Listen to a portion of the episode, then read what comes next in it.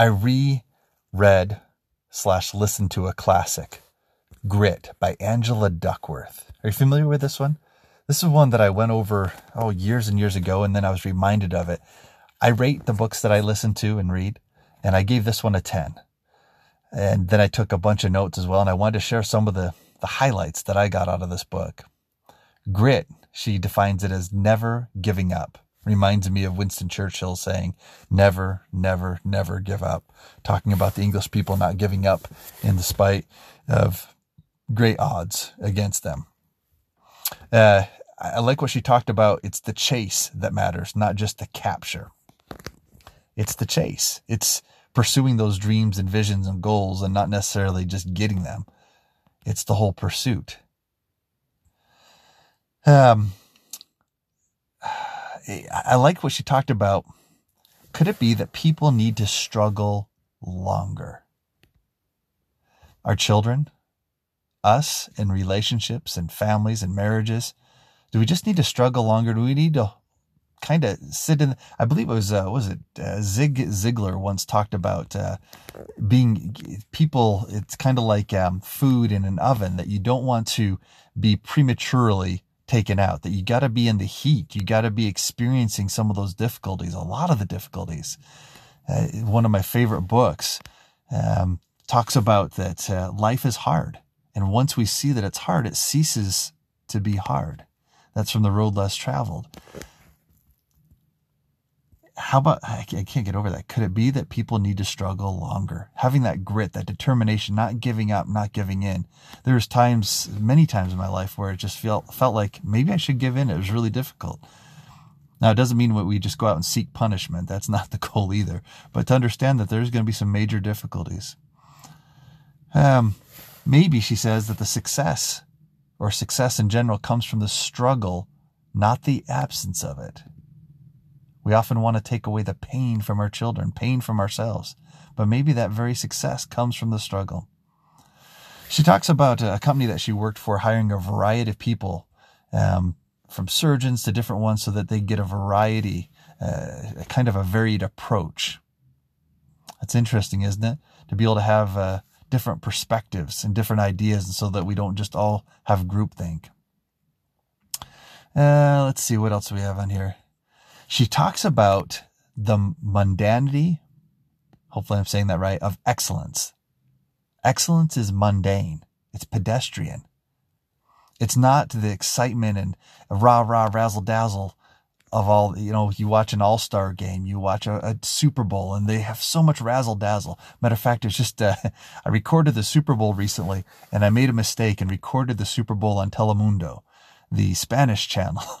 And so I was watching the Super Bowl highlights in Spanish and man, was it exciting, exhilarating. My wife said she thought it was even better than in English because the, the announcers were just so full of energy. It sounds like a, a European soccer game or something where there's just so much excitement. But in reality, excellence is often just mundane. It's showing up day after day. In an interview once, I asked someone about ghosting, if they were ghosting, if they believed in it, if they did it. In other words, do they show up or do they just find reasons not to show up? Because greatness and excellence is often just mundane. It's not razzle dazzle. It's simply just showing up and putting in the effort day after day.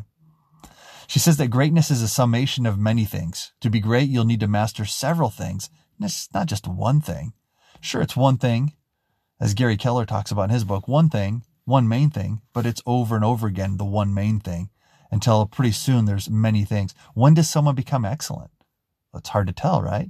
Because was it after their 5,000th hour, their 10,000th practice, or some point they became excellent, but it was all these accumulations or summations of many things, many important things. When does someone become an excellent mother, father, husband, wife, child? Maybe it's after a lot of these accumulated things. She says that mastery is an accretion of mundane acts. She says, though, that we prefer mystery to mundanity, that we often want this mystery, unique, um, novel instead of just the pedestrian. She says talent times effort equals skill. It's not just the talent that matters. There's even books about this, but it's the effort and the talent that helps us to become skillful. Enthusiasm, she says, is common. Endurance is rare. Do you remember that wonderful book on endurance? There's one about the ship called Endurance, and it's uh, all about Shackleton, Ernest Shackleton, and his ship called Endurance, and how he endured for months and months to save his team. We like to talk about enthusiastic he must have been, but it was more about endurance, perhaps. She says, live with attention. Asks us to ask ourselves, what's your life philosophy? She quotes a cartoonist who says that basically nine out of 10 of his cartoons don't even work out. And that's just like life.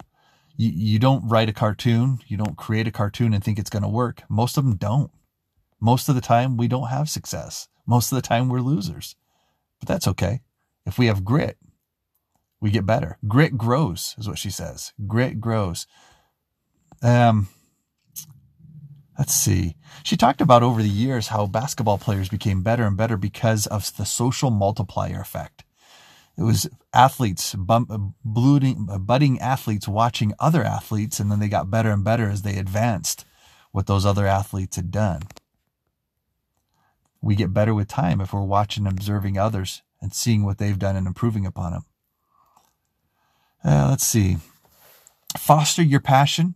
Don't follow your passion, is what she says. We're often told to follow our passion. She says, no, foster your passion. She says, grit is passion times persistence. Grit is passion times persistence. There's a number of things that she said. I'm going to stop there for, for this week. Um, but I'll tell you what, one of the best things I can tell you about relationships is grit absolutely matters. Not just sticking with something that's failing, but rather trying different approaches, not just giving up. Realizing that losing is a big part of life. We often lose at the things that we're so good at eventually.